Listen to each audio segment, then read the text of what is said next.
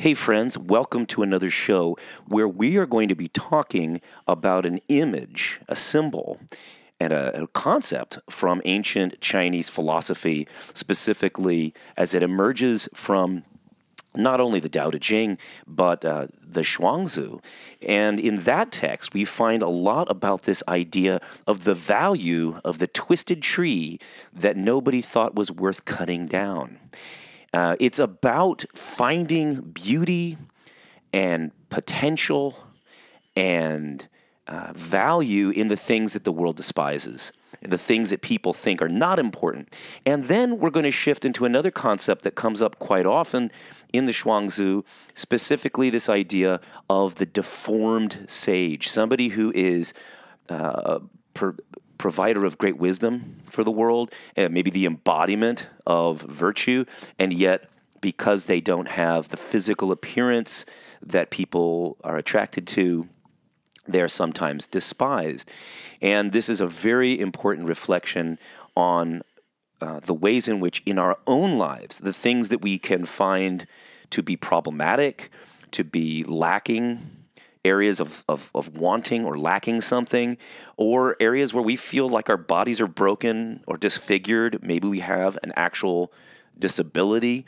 Uh, and in many ways, what we're going to be reflecting on today is an invitation to you to reflect on the ways in which those things that we think of as challenges may, in fact, help us to achieve a certain perspective and understanding about the truth of the world and the ways in which we can influence it for good, even when we do not seem to feel very strong at the time. Friends, if you are coming to this show today, perhaps it's because you can reflect on areas of your life where you might feel weak and broken and lacking, and yet where you might find great potential. Thanks for being with us, friends. Stick with us. Here we go. All ahead full.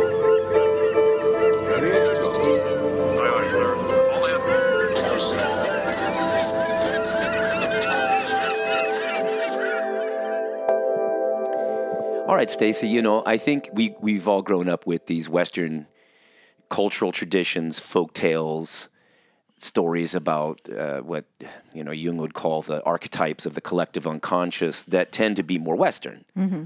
Like there there are overlaps, but we think about witches and wizards and and uh, a certain kind of dragon in the West. You know, in the East, um, these images, these stories that especially come from the the the Taoist tradition, I find really helpful because it's not only about a criticism of society that we live in today, uh, capitalist Western society.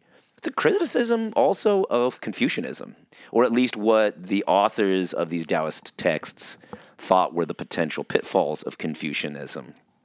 Uh, but we'll get into that in a second. The first story, I think, is uh, the most helpful when we think about these various little pieces from the Zhuangzi um, for those of you who don't know, we have rendered the Tao Te Ching, which you can pick up on Amazon in ebook form or in paperback form. That's really the, the central, most important foundational text of the philosophical Taoist tradition. But my favorite thing to read, the thing that makes uh, makes me smile and laugh and and puzzles me a lot is the Zhuangzi. And in there, uh, the second chapter, uh, you find this idea of the twisted tree. Now, the twisted tree uh, is here described as this, it's called the shu tree. And there's a Chinese philosopher who probably wasn't having this conversation historically with Zhuangzi. And here's what it says quote, uh, this is Hui Tzu and he says, There is an immense tree called the shu tree, which has a trunk so contorted and misshapen that you can't even measure it. Its branches are so twisted and gnarled that the tree does not contain a single straight timber. Any carpenter looking at the shu tree would instantly determine that it has no value whatsoever. Your remarks are like this tree. This is Hui Tzu talking to Zhuangzi. Um, Your remarks are like this tree. They are sprawling and complex, but they have no use. Hence, everyone who hears them ignores them. So, in the text, there is a philosopher who's having a conversation with Zhuangzi, and they're kind of going back and forth and they're sparring in a kind of friendly, intellectual battle about ideas. And so Hui Tzu is saying, Zhuangzi, you're like a twisted tree. You've got all these, you know, highfalutin ideas, or you're sounding like real wise, but really you're useless. But then Zhuangzi replies, which is, I think, part of the fun of it. They're kind of battling. um, quote, you talk of the apparently worthless shu tree. Uh, for which you could find no service. Have you thought of growing them in the kingdom of nothing, in the acres of the immense without end? Have you contemplated taking a long afternoon nap, reclining against such a tree? There you can relax, certain that the lumberjacks will not disturb you or the tree. Indeed, the carpenter will not cut its life short, nor anyone exploit it for its utility. Useless, how can it come to harm? So he's so he's kind of responding. Zhuangzi saying, "Yeah, okay, I'm useless. Maybe you should sit under the shade of this tree." Yeah. Right. And so um, it's a you know it's kind of a fun it's kind of a fun example of these philosophers battling it out. But I think just just focusing on the Taoist art too about the the beauty of naturalness and a twisted tree being beautiful on its own, Mm-hmm. not for anything that is you know capitalistic or or commercial. might be. Yeah, what, what what comes to your mind as you think about this image of the twisted tree? Well, yeah, just how do we determine value um, in general, right?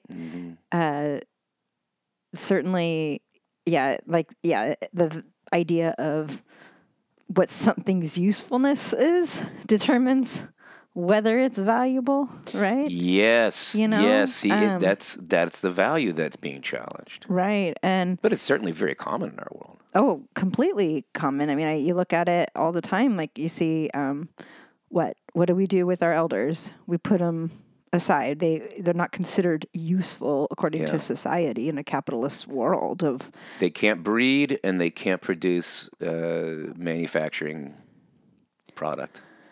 they're not gonna yeah they're not gonna be part of the workforce for the most part. Yeah, Um, you know, so then we just kind of maybe they have wis- wisdom. I think that's part of the the point here. yeah. I mean, but but you know, again, um, a lot of times our society does not value that. a lot of the time. Yeah, you know so Yeah.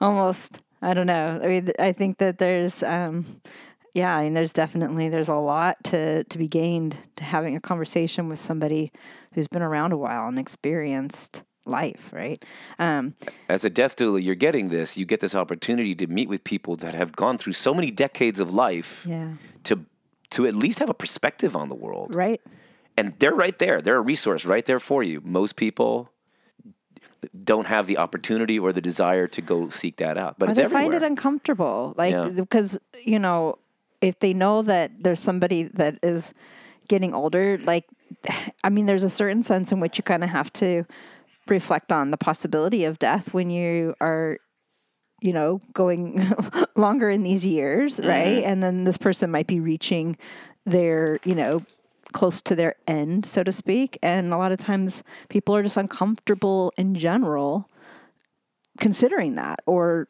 talking to somebody that's at that point in life. Uh, and there is so much that they um, can offer and help.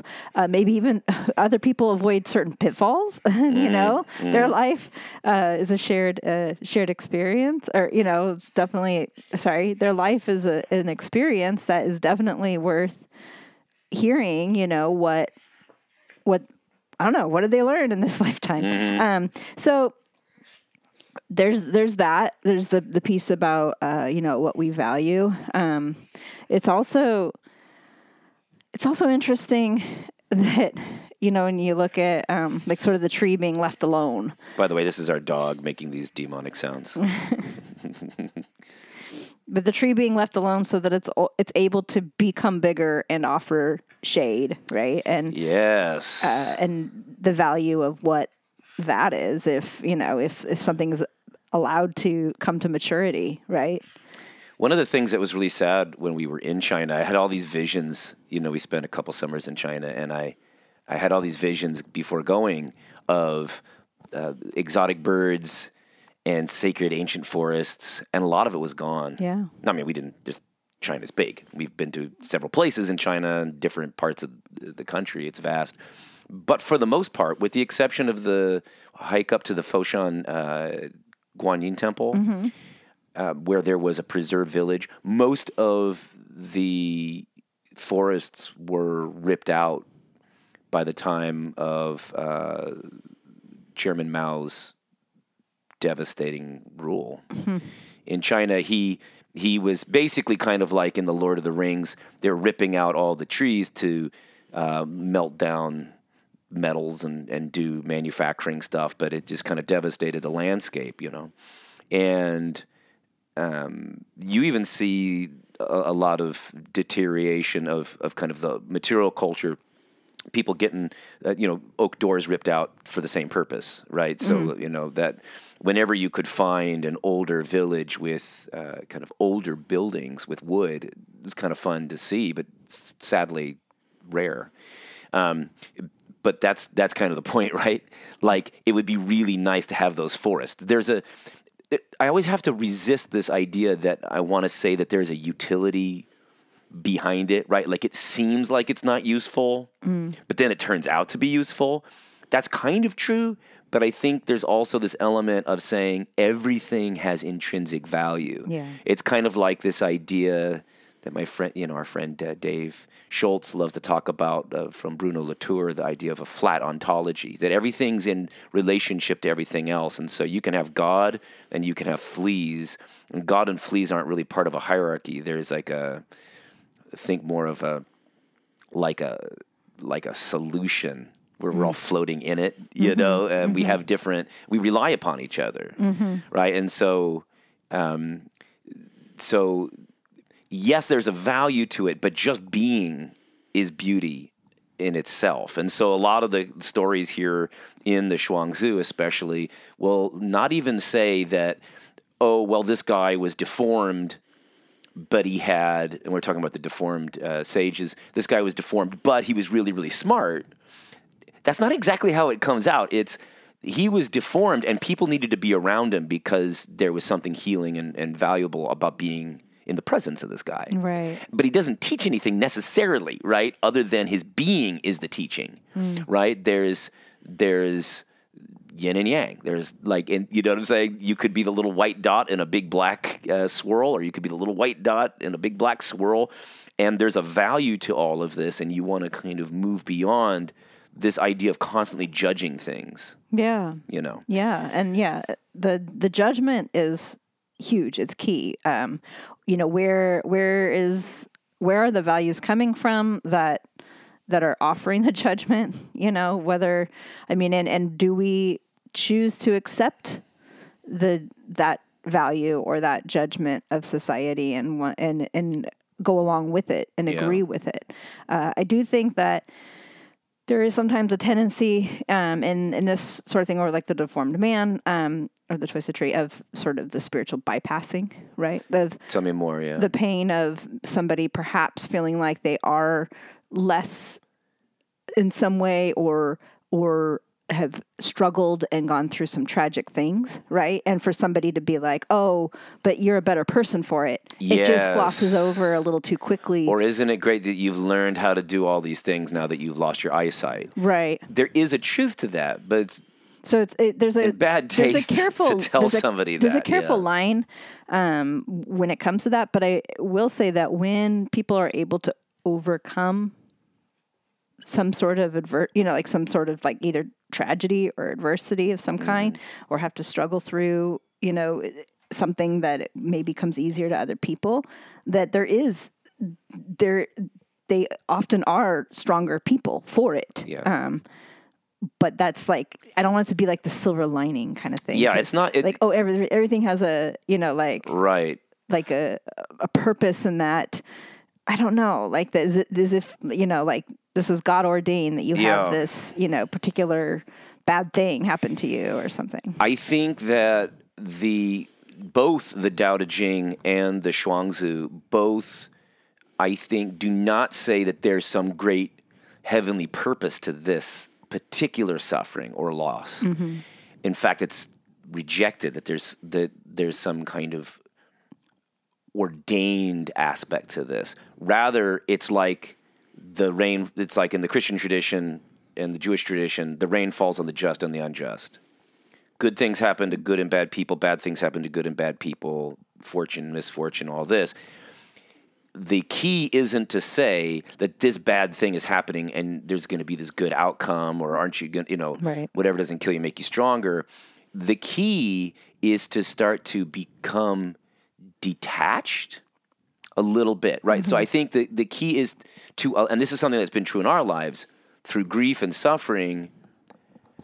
I don't think that like life is easier and like I've got superpowers and mm-hmm. you know No. like I feel weakened sometimes, you know. But there is a lesson. There is a there is a teaching when you face loss. Mm-hmm. That's really important for us to figure out.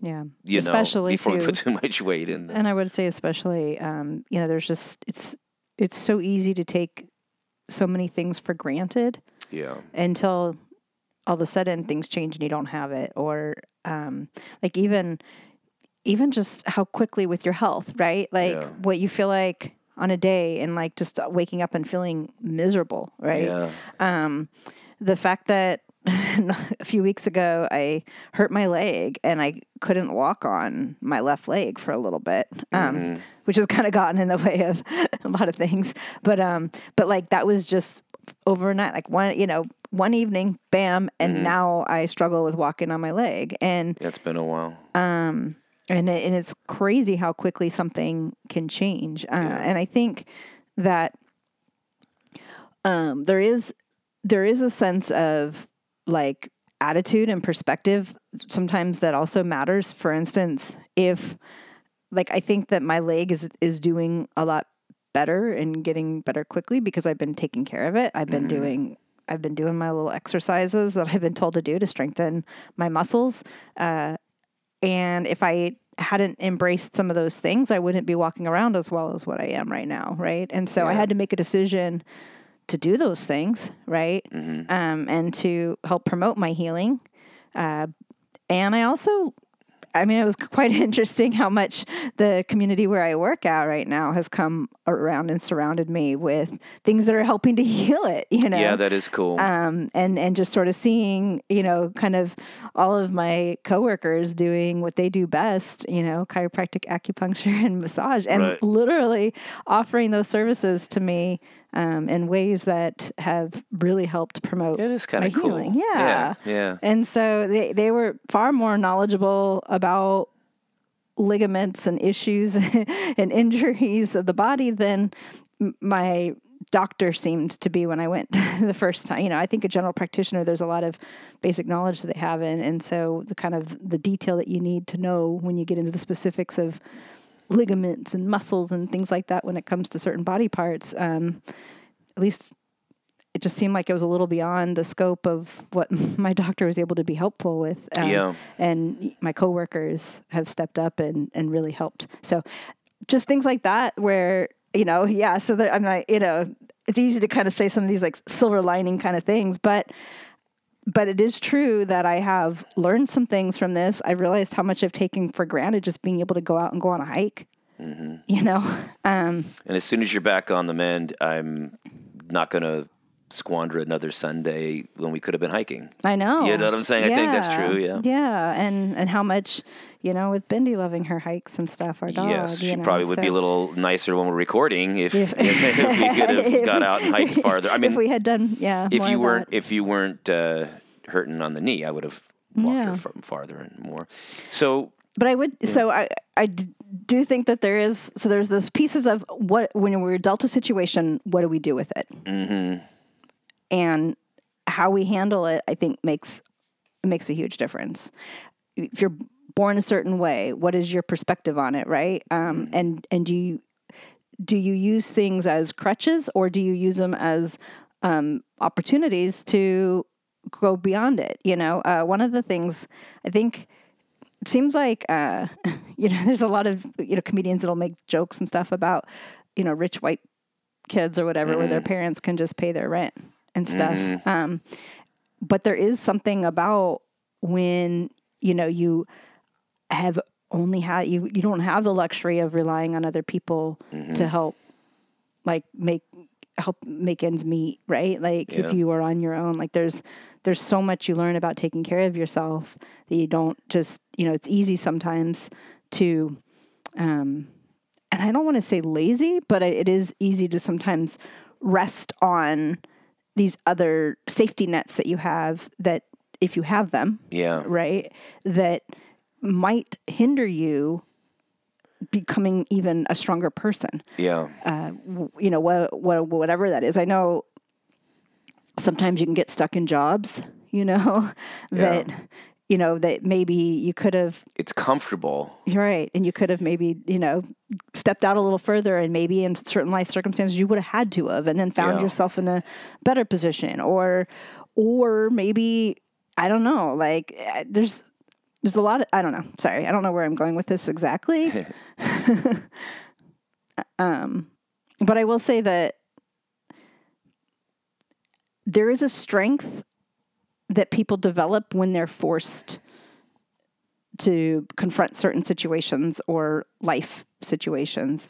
And there is something about that that um, I would say often builds character. Duh. T E or D E, duh, the virtue or power that flows from surfing the Tao. Yeah.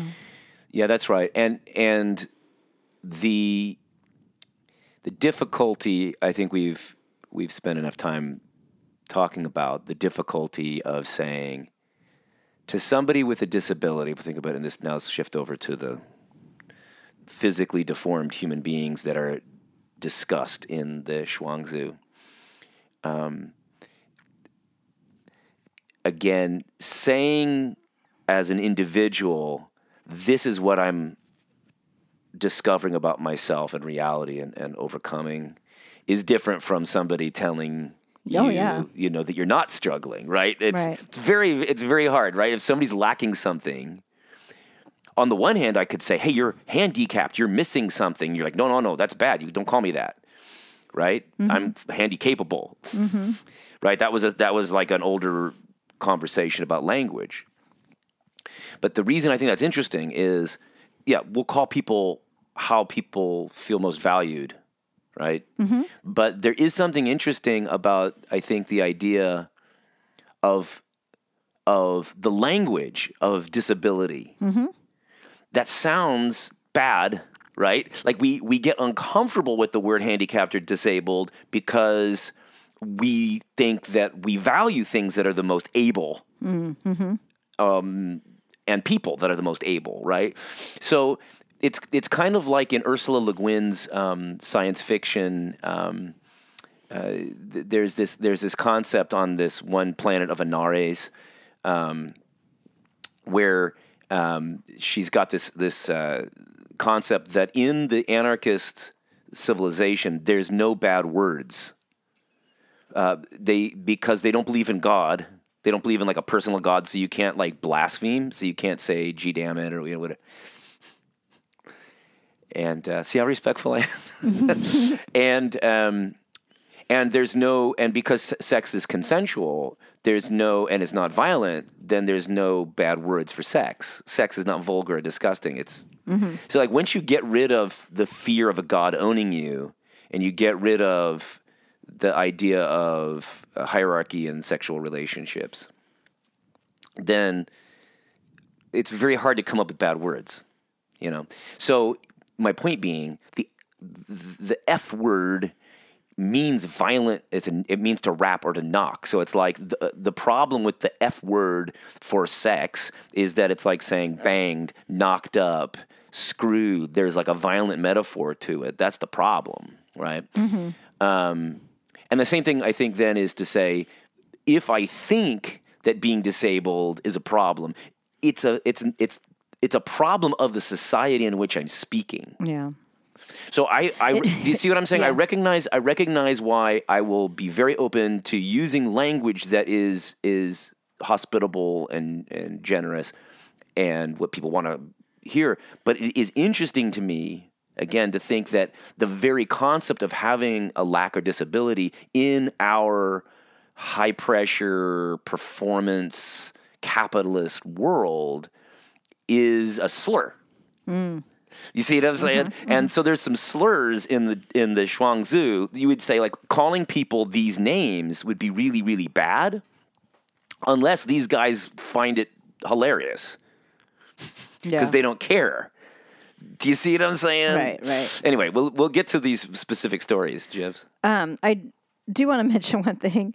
Uh, I know this will this will date me, but um, what comes to mind a little bit when we're talking about this subject is uh, a Twilight Zone, you know, or maybe a lot of Twilight Zone episodes. But there was the one in particular I think was like um, there was like the lady who thought she was super deformed, right?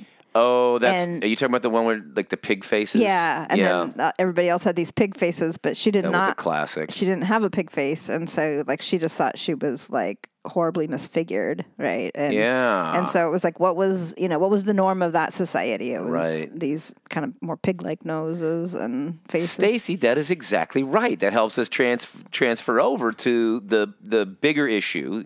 So the and when I say the bigger issue in the text, I mean just the space that's given to it. So we've we've chosen to kind of think about the the twisted tree because I think that's a helpful symbol, but really that is also encompassing this idea of the disabled and deformed or disfigured human beings, the sages. By the way, this is a fascinating thing.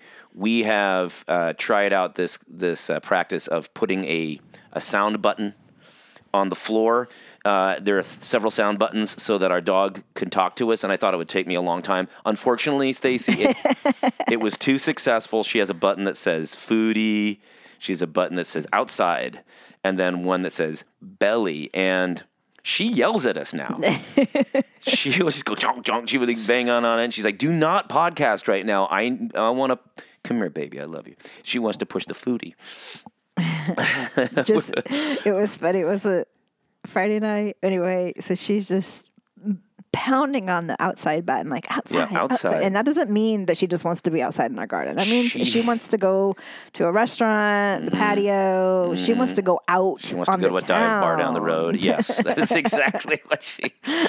All right, so can we switch uh, shift over into the deformed sages? We will. I'm going to Uh, add one little tiny comment about the that- tree. That was something that I thought was, I don't know, an interesting um, message. Doesn't fully apply, but still kind of fun to think about. Uh, when I do imagine this big uh, twisted tree that is providing this shade and coverage, Mm-hmm. and that I am on a, maybe a hot day laying on the cool grass, um, looking up through the branches and leaves of the tree, Mm-hmm. uh, and the sort of the little bits of sky that you can see in between the leaves and the Mm-hmm. branches. Um, there was a meditation, like sleep thing that I was listening to to help me sleep one of these nights, and Mm-hmm. they talked about um, the space between the branches and the trees Ooh. as being, um, you know, like where, like with the focus, like what you can see in those through that Mm-hmm. that space. But I, I mean, if it's just complete open sky, that's big and vast. But there's something about looking through the little. cra- You know, like the Mm. cracks. cracks, like the little pieces where maybe light comes through Yes. in the trees and the branches Yes. and, and and a tree big enough to have coverage will also be big enough to have those those spaces um, and that that that is the fun thing about trees. If you've ever been on a nice early summer uh, evening or whatever, or even in the middle of the day, where you get you get just a little bit of magical light yeah dropping through. Yeah. It's not it's not darkness. It's not blazing sun. It's it's shade. Yeah, that's really good. Anyway. That's really good. So yeah, so there you go. You got something valuable, something that was despised. I mean, look, this also comes up in the Christian tradition. Jesus is considered the cornerstone that the builders rejected. Mm, mm-hmm. He's like, wait a minute, you don't want me. You don't want the suffering servant. You don't want somebody who's concerned for the poor, who's not going to overthrow Rome, but is going to face it and die. You, people don't like that. That's the despised. And the early followers of Jesus were part of that, you know. Um, our hopefully we'll check in with our friend Casey soon. But uh, uh, Casey sent me an interesting article about the this really. We'll, we'll come back to this, but there's this idea that in the first couple centuries of the church, the liturgy for the Jesus movement included men and women uh, because of the the kind of symbolic rejection of hierarchy. And then uh, this seems to have been suppressed. And then by the time you get to the year 400, now you've got a very manly Jesus with a beard. Before this, you had like a Jesus that almost kind of looks like effeminate, uh, kind of more like Avalokiteshvara, the kind of uh, androgynous uh, deity, uh, but certainly youthful, no beard. And then he gets this beard, and then you know Christianity becomes associated with the state. But you know the the thing that was attractive early on was this idea of this this religion where the embodiment of God was was the lowest of the low, somebody who is um, you know kind of hung on a tree, right? This is not glory. This is the opposite of glory. Right. It's humiliation. And so kind of recognizing the power of the sage who is broken and and wounded. That's that's the whole point of Jesus. Yeah. And uh, so here, let's like kind of shift over. If you shift over to the Chinese tradition, there is, uh, is, is you know, there is this tradition in ancient China, and and really still with us in modern China, where um, sometimes people will feel a certain kind of cursedness.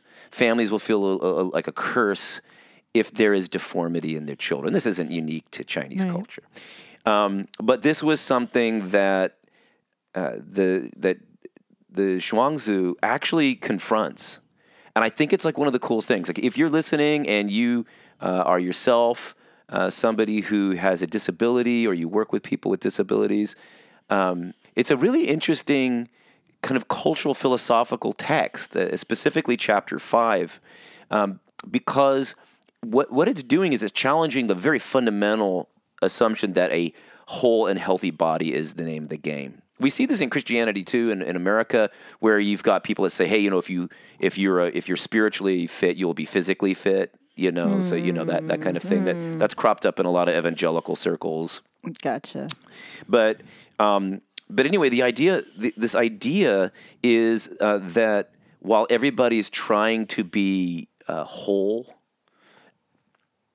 there's something about the brokenness that is um, maybe helpful for being a sage. Yeah. Well, and and Leonard Cohen when he was talking about the it's the the cracks Yeah, there's a crack in everything. That's how the light gets in. and that's how the light gets in. Yeah. So let me just go through, let me just go survey a few of these from chapter five. It's kind of interesting. So the first is Wang Tai from Lu. So a dude named Wang Tai, he was missing a foot, but he had a following. He was a he was a sage that had a following that would rivaled that of Confucius. Now, one thing you got to understand is the Taoists love to poke fun at the Confucians. Think of the Taoists as the fun hippies and the Confucians as the very sweet conservatives Uptight a little bit. a little uptight, but but they're more like they're more like um, you know your your old school Republican grandpa. Okay, this is I I need to go go with this politically.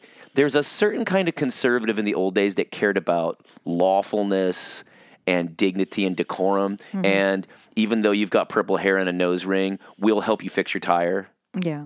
That, that's I, I, if you're young, you don't know these particular conservatives. They're wonderful, you know. Like I can think of like some some farmer dudes that I know. They're like they're just willing to be supportive of charitable causes, and they're they're just good people, and they want everybody else to be good. They don't understand what's going on in the city. I'm not trying to make justifications for where they have blind spots. What I'm saying is the Confucians were like that. The Confucians were like the the the good conservatives and the and the anar- and and the and the and the the Taoists were kind of anarchists that were saying, no, I'm not gonna I'm gonna opt out of this way of being, you know. But the Confucians weren't bad people. They're No, like right. I think they, they uh, with the Confucianists, they were into like discipline and more structure. propriety, like the ritual. So like they care. It this is where you put the fork on the dinner table.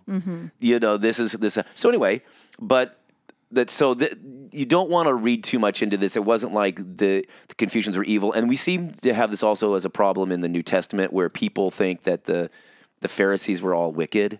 Mm. The Pharisees play a similar role to the Confucians. Gotcha. The Jesus movement is similar to, but is antagonistic. You know, there's this there's this tough relationship with the Pharisees. Same thing with the Confucians. They're close, mm-hmm. but they have very different takes on the similar kind of question about the Tao, right? So, learning about this guy Wang Tai, one of Confucius's students, asks this quote, How can one who does not lecture and does spend a great deal of time discussing things with his students take those who come to him with nothing and finally dismiss them with some profound understanding? Is it possible to teach without words? To instruct without doing? What kind of teacher can do this? So there's all these people showing up to this dude with a missing foot, and he doesn't do a lot of talking. He just is. He's just being, you know. Um, he's providing a space for people to notice, to be aware. I, I mean, you know, we don't know exactly, but I could imagine it probably has a little bit to do with being present. Yeah. You know, like that's part of the game. You you you think you're going in there to get some highfalutin philosophy, and no. Well, and yeah, and we put so much emphasis on words and actions, and rather than being in in general in our Western society, right? So, mm-hmm. anyway, so it sounds like he really understood what it was to be. be. yeah, he, he well, and this is what you've noticed as a death doula, and you've you've told me this. I think is the thing that is where your work there has a lot of overlap with the Tao Te Ching, and that is the key to peace is saying yes to reality, Yeah. admitting reality, facing reality. That's Whatever the key. that is, and I think that's what's going on here. It's like, all right, so this is I'm missing a foot. Right. Like, stop freaking out about it, right? Like that's that's part Well, of the game. and then the other piece of it too is if you're just constantly dwelling on the fact that you're missing a foot, then then that's Yeah. what that's what your life will be about. It be will be in that. Mm-hmm. about not having a foot rather than whatever else it is that you really want to do or be with for your life, right? Like Yeah. So then Confucius says, um, and, he, and he's praising this guy, Wang Tai. He says, to, to us, life and death are the utmost importance. But to him, they are nothing. Heaven and earth may be destroyed, and he would hardly notice. He dwells with what is not susceptible to change. He lives with what is authentic. He knows that all is change and that this is the way of the 10,000 things. He abides with what is constant and unchanging. So he's mm-hmm. dealing with this is that very important concept in in Taoist philosophy of constancy. What's the thing that's that's consistent mm-hmm. in the flows? There's life and death, birth and death, renewal and death. And you know, if you go back and forth, what's the constancy? And you find the constancy. So in many ways, the value, if we want to call it that, of having this disability of missing the foot is that it helps keep your mind focused on the things that are ongoing, indelible, you know, like these these permanent things, constant things. Um, true power, um, presence in the infinite oneness, you know. So like if you if you have really nice toys that divert you, you will also perhaps be diverted from the great joys of discovering freedom in this life from those toys. yeah. This is the hard game. Now, um, there's a really cool article about this idea of of the deformed sages in uh, a, a work by Jesse Chapman. It is an, it's an essay, uh, an article. It's called "quote uh, Unwholesome Bodies: Reading the Sign of the Amputated Foot in Early China." This is in a journal called Asia Minor, 2017, volume 30. And uh, he, let me just read the abstract because I think it's so good, and I'm just going to read the abstract. Early Chinese philosophical, historiographic, and divinatory texts point to a common anxiety regarding the maintenance of the wholeness of the body. Mutilating punishments served as indices that signified the crimes and criminal status of those affected. So you see this idea? They're going to mess with your body because they said, You are not virtuous, you are not a whole person, and we're going to demonstrate in your physical existence How this is you're lacking. Uh, they effectively destroyed their character uh, by destroying their duh, you know, their power or their charisma. So by taking away that wholeness, they thought uh, this is this is a common anxiety. They thought that they they had really winged somebody for you know. Yet texts from a variety of genres and philosophical positions subverted the conventional signification of the amputation of the foot. Narrative accounts about Sun Bin, Yu Quan, and Bian He invert the signification of mutilation, presenting exemplary figures whose amputated feet become indications of talent, loyalty, or self sacrifice. Three stories of amputees from the Zhuangzi go further in undermining this conventional signification. While the rare wholeness of while the rare wholeness of character of such exemplary figures in the De Chong Fu chapter is put into sharp relief against the unwhole state of their disfigured bodies, their mutilations as signs are themselves defaced and unreadable. It shows that mutilation means little or nothing to those who understand people. Those who read unwhole bodies in the conventional manner prove to be poor judges of character. So this is that idea that really, like, if you want to think of it in, in a very simple way, it's saying don't judge a book by its cover. And if you find somebody who claims to be a sage that judges books by their covers, then that's not a sage. So there's another story about this guy, Footless Shen. Okay. Um, Footless Shen and the minister of Sushan. They love their um, lacking the feet. Well, this is the this is the thing because often they would they would have this their foot cut off um, as a punishment for some crime. like you were saying with the last story, it's a judgment of Yes. so a so the- punishment. so uh, let me talk first about there's two, a couple of stories, but Shushan of Lu or Toeless had the criminal amputation, and he's a guy who hobbles over to see Confucius. Mm-hmm. Now Confucius, of course, the great sage. He confronts him about his amputation. He says, "Hey, dude, you obviously have a past. What do you need from me?" Mm-hmm. So he's kind of not being super welcoming to this guy who he thinks must be a low criminal. life criminal. And then Toeless realizes at this moment that Confucius lacks wisdom. Confucius then realizes his mistake and says, Oh no, Toeless, come on in. I'm sorry. But Toeless turns away and walks away. Yeah. And he wasn't walking away because he was sad or offended. He walks away because he realized, oh, this guy judges a book by its cover. He doesn't And- understand what's going on. He doesn't have anything to teach me. And he doesn't have anything to teach me. Yeah. My, lo- my loss is what is going to teach me. Yeah. You know? So let's go back to a different guy. There's Footless Shen and the minister Shushan. Um, they're both disciples of this Pohun. So Sushan wants to walk ahead of Shen because Shen's got the footless status. So instead of them walking side by side in some procession, they're both disciples of Pohun, but when they're walking, he wants to have uh, Sushan wants to have the the higher status. The leg up, if you will. Yeah. So this is this- so then Footless Shen says, "As for me, I am aware that I have only one foot, and that many men make jokes about it. I get furious, and then when I am around our master, I am cleansed. Is this because I am around him, or because I have learned how to calm myself? I have been a disciple for 19 years, and the master has never indicated that he knows I do not have two feet. The two of us, we are supposed to be beyond the pettiness of this world, and yet you believe that you must go ahead while I remain behind. How can this be?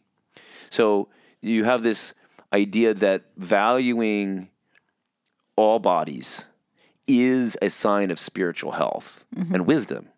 And when we find ourselves in communities that disregard people that have um, physical disabilities or are not conventionally seen as beautiful, that's a sign that we're in the wrong place. Yeah. That's not a healthy place to be in.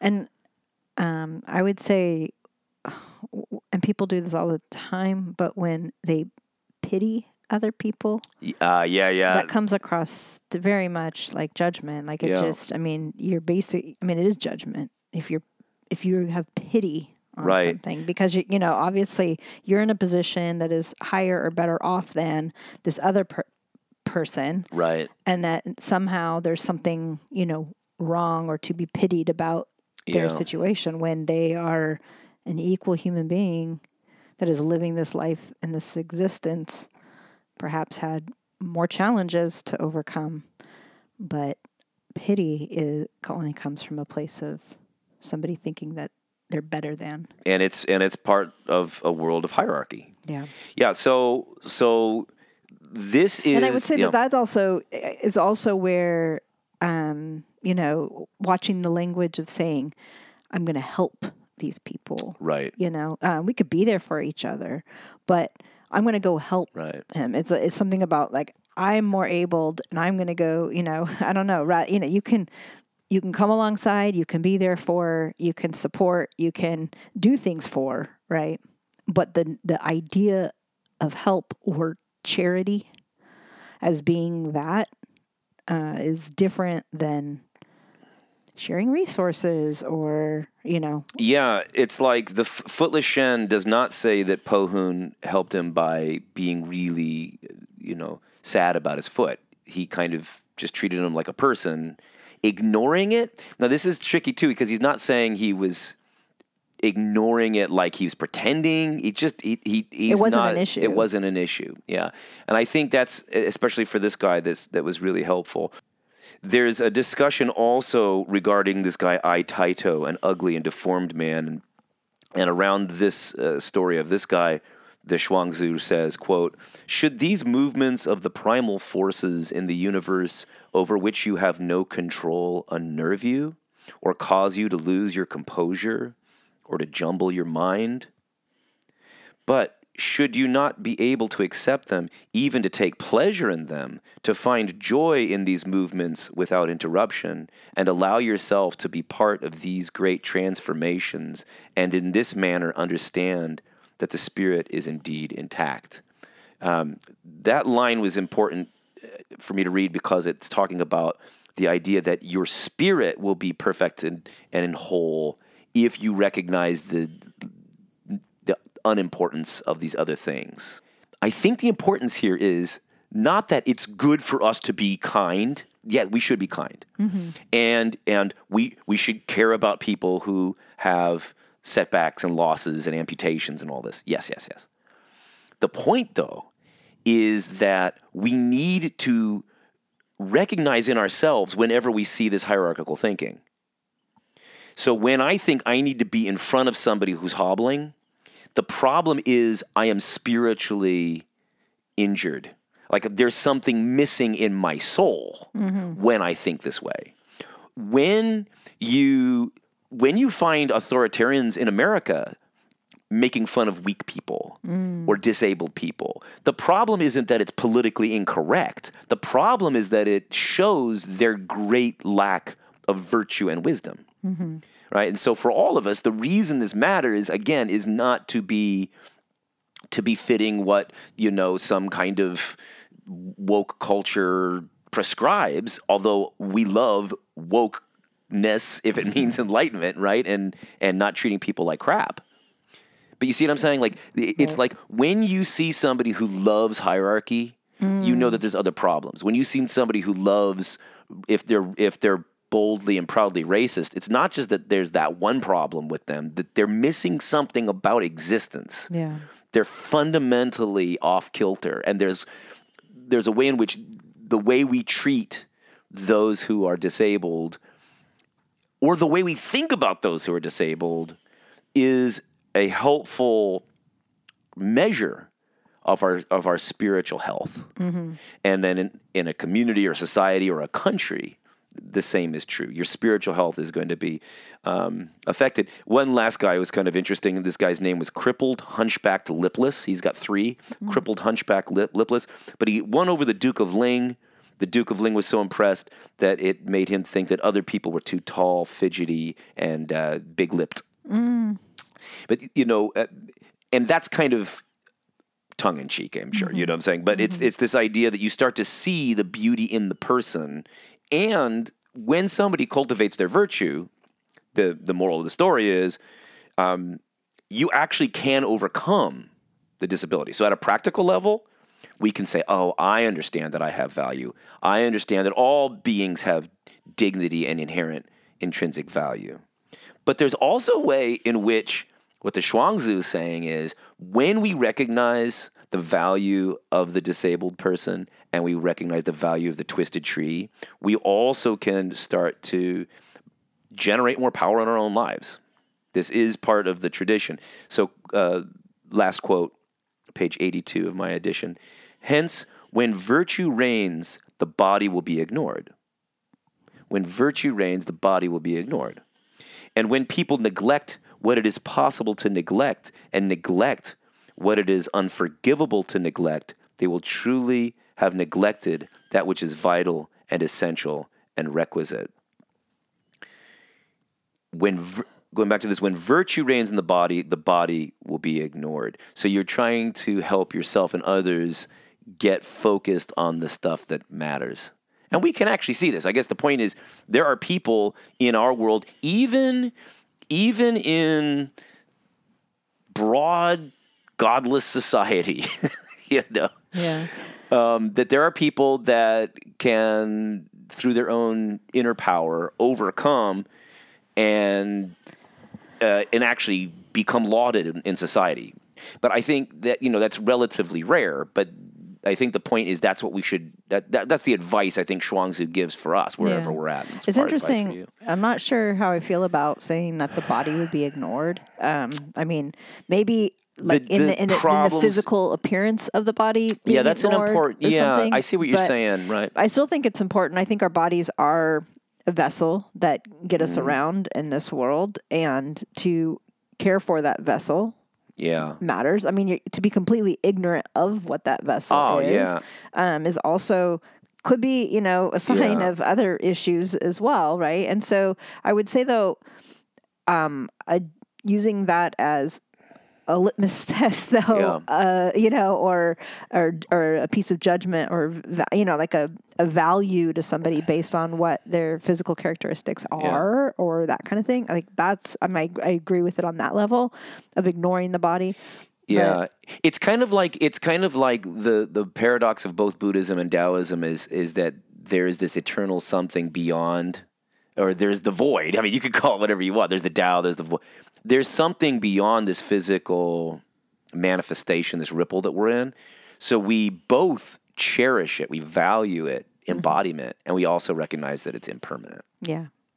That's I think what, what it's saying. Like th- like there is some treasure that's deeper and more lasting than the physical body, which isn't going to last. No. And so all of these attempts to have youth and perpetual life and all of this, This, and yeah. You're actually you're barking up the wrong twisted tree, friends. yeah. Um, I, I will also say kind of similar, um, you know, with my death doula training and stuff, I talked about, um, like when you're working with somebody that it's not helpful to try to fix them. yeah, Uh, you might see things in their life that they're doing.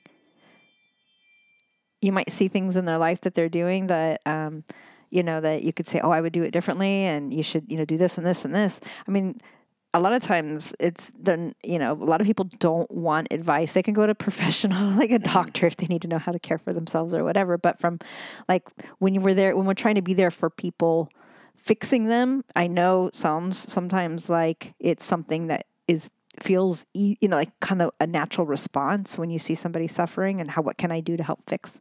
But it it fortunate unfortunately it um it's the wrong the wrong way to help somebody find health. and I think it's easy to fall into, you know, that the idea of I want to help, so I want to fix that kind of thing. But I, I, I think it, it is barking up the wrong tree. uh, anyway, wherever you are, friends, uh, wherever you find yourself, uh, we wish you deep peace upon peace.